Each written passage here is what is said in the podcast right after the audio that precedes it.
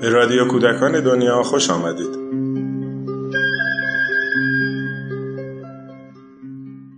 سلام.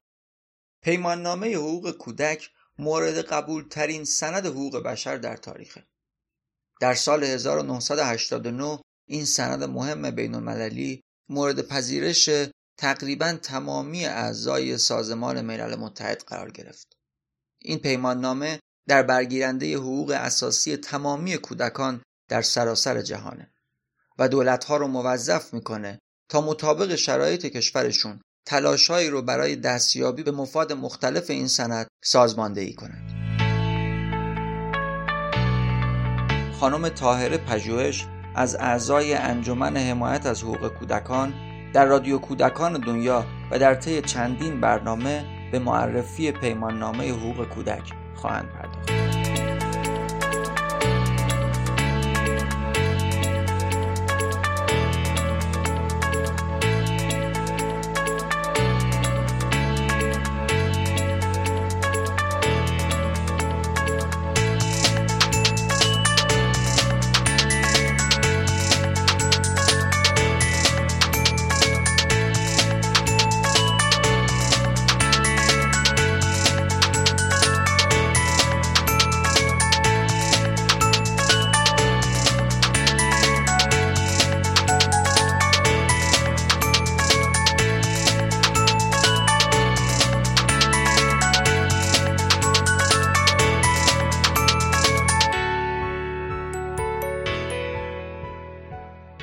سلام حضور همه دوستانی که آشنایی با پیمان نامه حقوق کودک رو پیگیری می کنند به ماده 38 رسیدیم. ماده 38 در مورد منع حضور کودکان در جنگ و مخاسمات مسلحانه است. بند یک ماده 38 اعلام می دارد کشورهای عضو متحد می شوند که هنگام مخاسمات مسلحانه ای که با کودکان ارتباط پیدا می کند مقررات حقوق بین الملل بشر دوستانه قابل اعمال را محترم بشمارند و احترام به مقررات مذکور را تضمین کنند.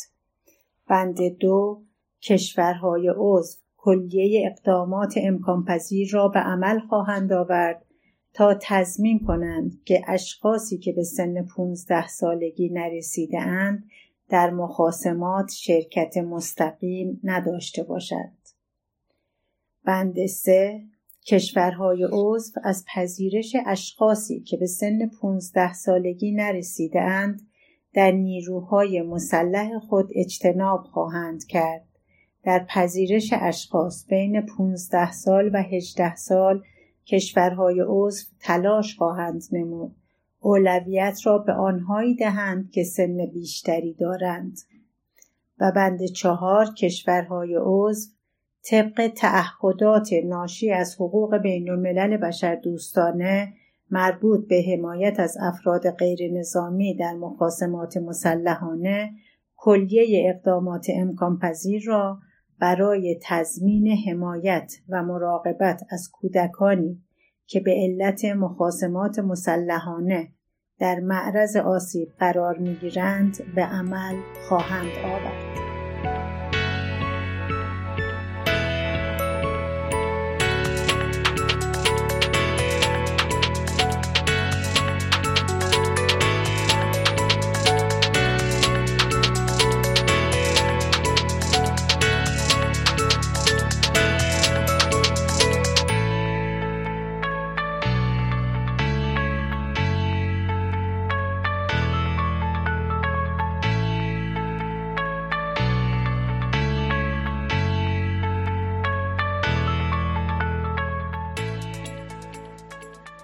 همینطور که می‌بینید در همون دهه هفتاد میلادی پیمانهایی برای ممنوعیت استفاده از کودکان در جنگ تصویب شده.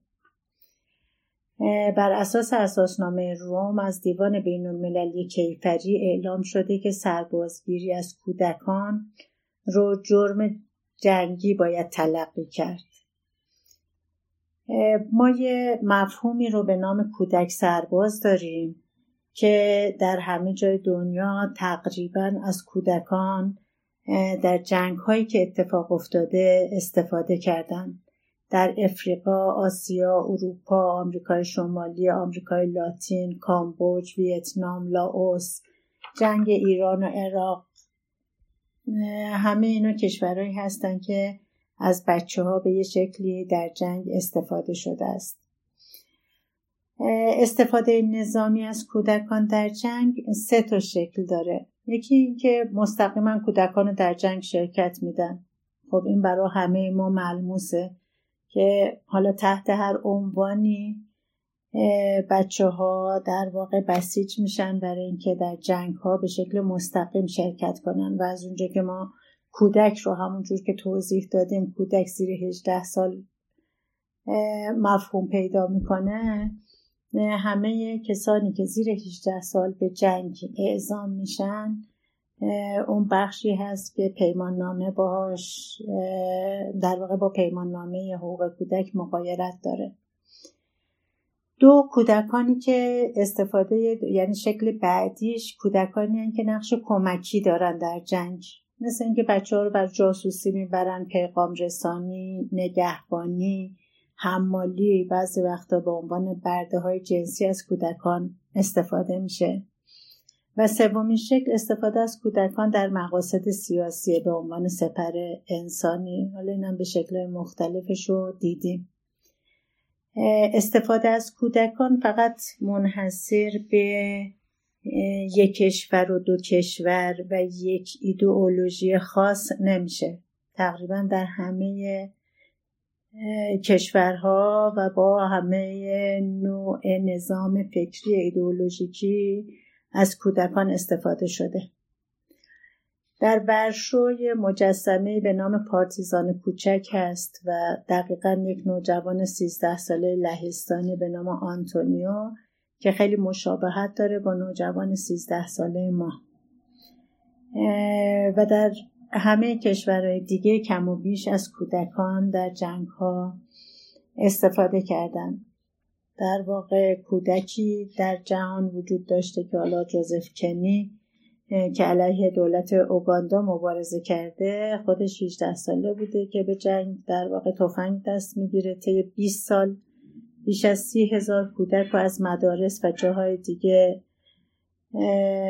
میرو باین و به خدمت ارتش خودش در میاره. پسرها رو برای جنگ استفاده می‌کنه. دخترها رو به عنوان برده جنسی استفاده می‌کنه. بچه ها رو وادار می‌کنه که گاهی همدیگر رو بکشن خانواده هاشون رو بکشن و اونا رو تبدیل به ماشین جنگی یا خودش تبدیل می‌کنه. خاطرات کودک سربازها در سراسر جهان از دردناکترین ادبیات موجود در جهانه. کودکانی که ما طبق تعریفی که از پیمان نامه کودک داشتیم اگر یادتون باشه اولین حق کودک حق زندگیه. حق بقا رو دربارش صحبت کردیم. اینکه چرا می‌گوییم حق ندارند کودکان رو به جنگ اعزام بکنن برای اینه که زندگی تنها یک فرصت است و یک فرصت زندگی هست که کودک می‌تونه ازش استفاده کنه استعدادهاش رو شکوفا بکنه و به انسان بزرگسال تبدیل بشه و وقتی که به انسان بزرگسال تبدیل شد با تصمیم خودش می‌تواند در جنگ شرکت کند یا هرگز در جنگی شرکت نکند. که اگر بسترهای زندگی صلحآمیز آموزش داده بشه طبق اون محتوای آموزشی که باز توضیح دادیم که پیمان نامه خواسته است که محتوای آن چیزهایی که به کودکان آموزش داده می شود در زمینه صلح باشه و بتونه بستر زندگی صلحآمیز رو برای کودکان فراهم کنه. امیدواریم که هرگز هیچ بزرگسالی برای جنگ کاندید نشه و بزرگ بزرگسالی برای جنگ داوطلب نشه و شاید اگر این آموزش ها به شکل جدی صورت بگیره جنگی هم در جهان اتفاق نیفتد.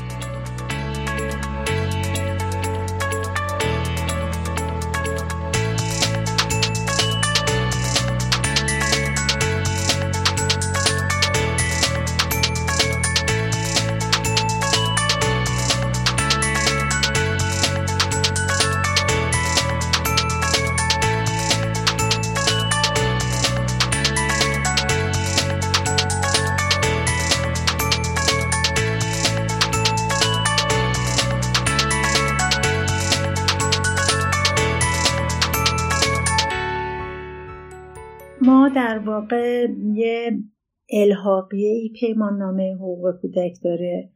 از بس مسئله پرچالش است بحث های زیادی پیرامونش هست که اون الحاقیه منع به کارگیری کودکان در مخاسمات مسلحانه. اولین مادهش اینجا توی پیمان نامه 15 سال مطرح کرده بود. اونجا اون پروتکل دولت ها رو موظف می‌کنه که از حضور کودکان زیر 18 سال ممانعت به عمل بیاد. خب در مورد این بحث های زیادی شده سال 95 تدوین شده لایحش بحث های زیادی پیرامونش هست. و امیدواریم که زمینه های آموزشی زندگی صلحآمیز بتواند از حضور کودکان در جنگ ها جلوگیری بکنه خود جنگ برای کودکان مسائل و مشکلات زیادی رو فراهم می‌کنه.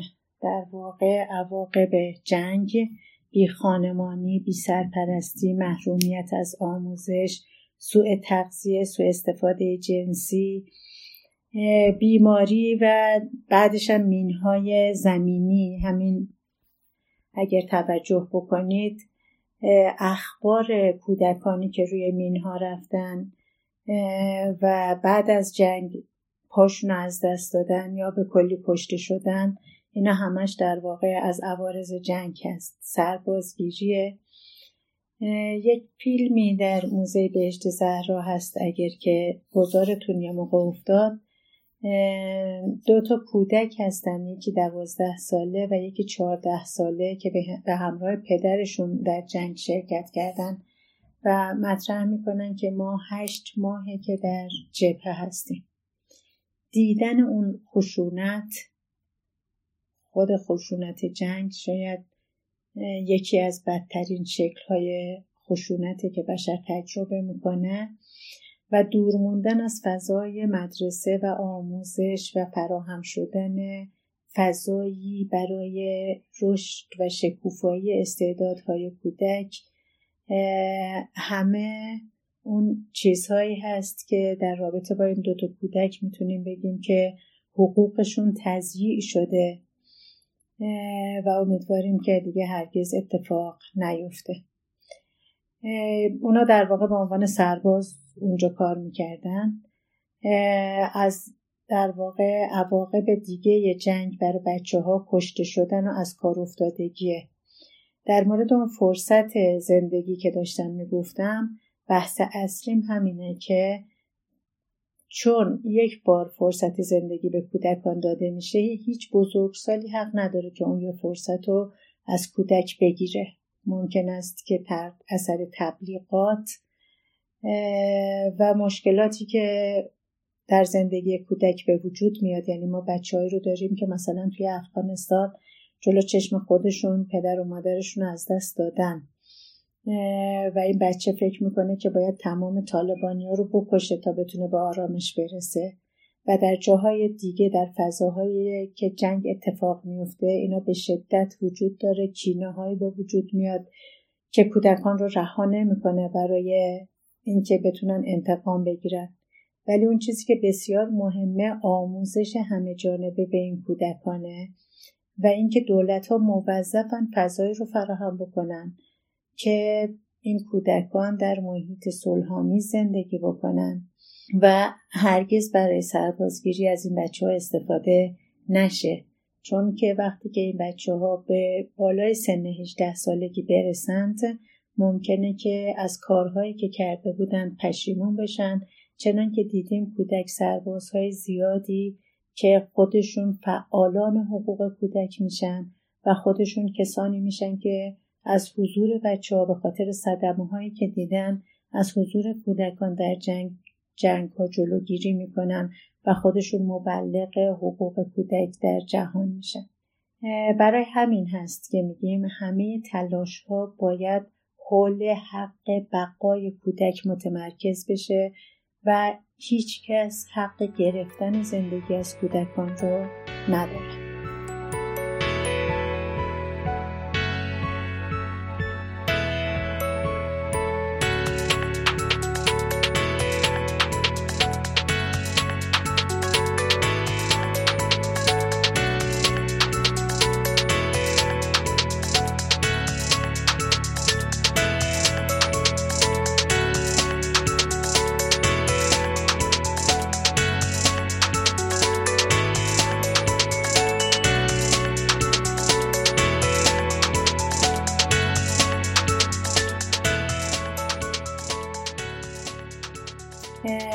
از عوارض دیگه ای که ممکنه بچه ها رو جنگ برای بچه ها داشته باشه خشونت ها و تجاوزهای جنسیه.